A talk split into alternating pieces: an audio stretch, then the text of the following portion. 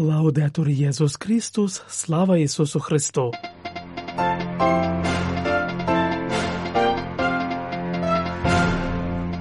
Ви слухаєте інформаційний випуск з Ватикану.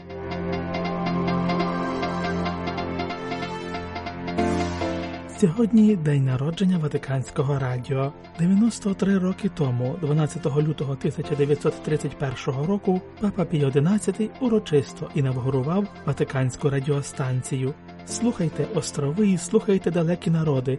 Промовив він у першому радіопосланні. Першим ведучим був сам винахідник радіо Гульєльмо Марконі, який спорудив Ватиканську радіостанцію. Саме в цьому контексті вдячності за тривалий шлях, який супроводжувався також розвитком технологій від радіохвиль, супутникового зв'язку, присутності в інтернеті та цифрового аудіомовлення, пропонуємо вашій увазі наш черговий інформаційний випуск.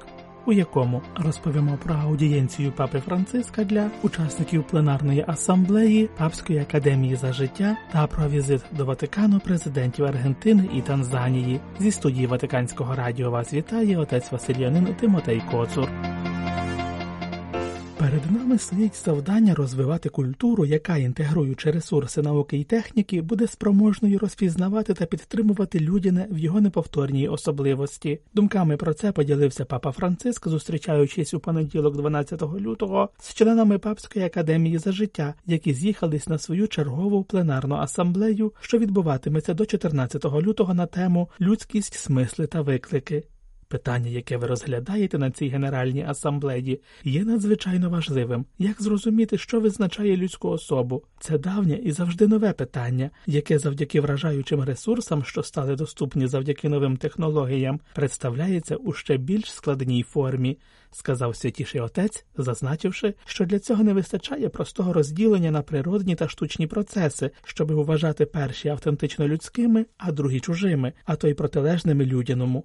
За його словами, йдеться радше про те, щоб вписати науково-технічні знання в ширший горизонт смислів, запобігаючи таким чином технократичній гегемонії. Як приклад, папа навів спроби репродукції людської істоти за допомогою засобів і логіки притаманних техніці. Такий підхід передбачає зведення людської істоти до сукупності відтворюваних показників на основі цифрової мови, яка претендує на вираження будь-якої інформації за допомогою числових кодів, а це співзвучне із біблійною розповіддю про Вавилонську вежу, що свідчить про те, що прагнення створити єдину мову вписане в історії людства, і Боже втручання, яке часто поспішно сприймається як покарання, має позитивний вимір, який полягає у спробі виправити через множинність мов дрейф до єдиного мислення. Таким чином люди стикаються з обмеженістю та вразливістю, що закликає шанувати інакшість і піклуватися один про одного, пояснив святіший отець.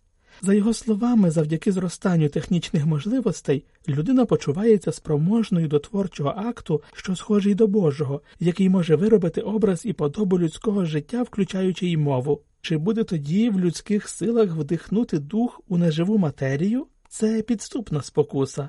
Тому від нас вимагається розпізнати, як креативність людини, довіреної самій собі, може здійснюватись відповідальним способом, підкреслив папа, вказуючи на те, що головне завдання постає на антропологічному рівні і вимагає розвитку культури, яка, інтегруючи ресурси науки і техніки, здатна розпізнавати і підтримувати людину в її неповторній специфіці. Далі святіший отець зазначив, що подібно до того, як вимогливим є поставлене питання, вимогливими є також підходи, за допомогою яких члени академії мають намір його вирішувати. Першим з них є діалог та міждисциплінарний обмін. Щодо цього він побажав, щоб цей діалог мав таку форму, що дозволить кожному викладати свої міркування, взаємодіючи з іншими у взаємному обміні. Другий аспект проявляється у стараннях діяти в синодальному стилі, що в даному випадку означає вимогливий стиль дослідження, адже передбачає уважність і свободу духу, відкритість до незвіданих і невідомих шляхів, звільнення від усякого безплідного повертання назад. На цьому шляху християнство завжди робило важливий внесок, черпаючи з кожної культури, в яку воно входило, традиції смислів, які воно там зустрічало. Переосмислюючи їх у світлі стосунків з Господом, об'явленим в Євангелії, і використовуючи мовні та концептуальні ресурси, присутні в кожному окремому контексті. Це довгий шлях опрацювання, який завжди потрібно поновлювати, що вимагає мислення, спроможного охопити кілька поколінь, як у того, хто саджає дерева, плоди яких їстимуть його діти, або того, хто споруджує собори, які завершуватимуть його внуки, підсумував папа. Понеділок, 12 лютого, папа Франциск прийняв у Ватикані президентку Об'єднаної Республіки Танзанії Самію Сулуху Хасан, якого після зустрілася із кардиналом П'єтро Пароліном, державним секретарем Святого Престолу, якого супроводжував секретар у справах стосунків з державами і міжнародними організаціями архієпископ Пол Річард Галагер. Прес-служба Святого Престолу повідомляє, що під час сердечних переговорів у державному секретаріаті висловлено задоволення добрим станом двосторонніх стосунків. Відзначено, зокрема, важливу роль католицької церкви в країні, спрямовану на підтримку населення, особливо в сферах. Благодійності, освіти та охорони здоров'я в подальшому сторони зупинилися на темах, що стосуються суспільного контексту в Танзанії та викликів, які стоять перед країною. Крім того, відбувся обмін баченням щодо регіональної ситуації та актуальних міжнародних питань, закликаючи до ще більших зусиль на користь миру.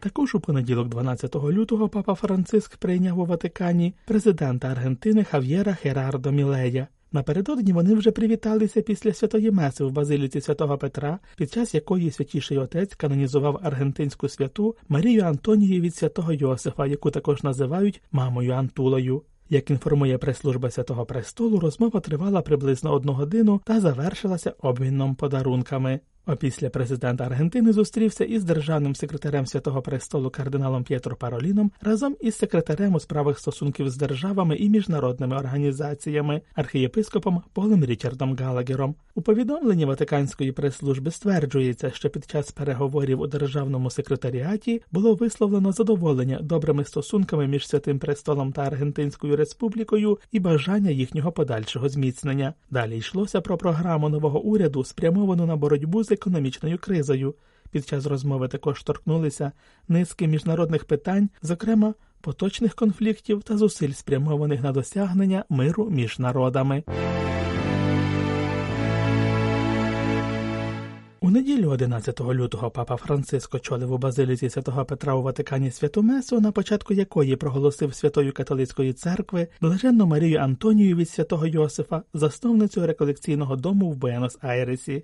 Ця посвячена богові мирянка, яку називали мама Антула, так ім'я Антонія звучить мовою кечуа, жила у бідному регіоні на північному сході Аргентини, поширюючи практику духовних вправ. Марія Антонія де Пас і Фігуера народилася в Сантьяго де Естеро у 1730 році. Маючи 15 років, вона склала приватні обітниці, присвятивши своє життя молитві, покаянню та апостольській праці, навчаючи дітей катехизму та роздаючи милостиню бідним, була близькою до місіонерів єзуїтів та разом з ними організувала духовні вправи згідно з духовністю святого Ігнатія Лойоли. Марія Антонія зібрала навколо себе дівчат, які вели спільнотне життя, спільно молилися та чинили діла милосердя, як також допомагали священникам товариства Ісусового у душпастерстві. Коли ж 1767 року єзуїтів було прогнано з Аргентини та й усієї Латинської Америки, в житті Марії Антонії настав переломний момент. Вона відчула, що повинна присвятити своє життя поширенню духовних вправ. Беручи з собою лише дерев'яний хрест як символ поміркованості та любові до Христа, мама Антула проходила від міста до міста аргентинської півночі, організовуючи духовні вправи в ігнатіянському дусі. Вона пройшла пішки понад дві тисячі кілометрів, а духовні вправи приносили рясні плоди навернення. Протягом восьми років у них взяли участь приблизно 70 тисяч осіб. На початку 1779 року в супроводі своїх помічниць Марія Антонія вирішила податися до столиці міста Буенос-Айреса. Там, подолавши початковий спротив, викликаний несприйняттям владою всього того, що було пов'язане з єзуїтами, 1780 року був заснований перший дім духовних вправ, який існує і до сьогодні. Наплив вірних був надзвичайним, а в реколекціях брали участь навіть особи королівської крові, вичерпана наполегливою працею 7 березня 1799 року мама Антула відійшла до вічності. Це був інформаційний випуск з Ватикану.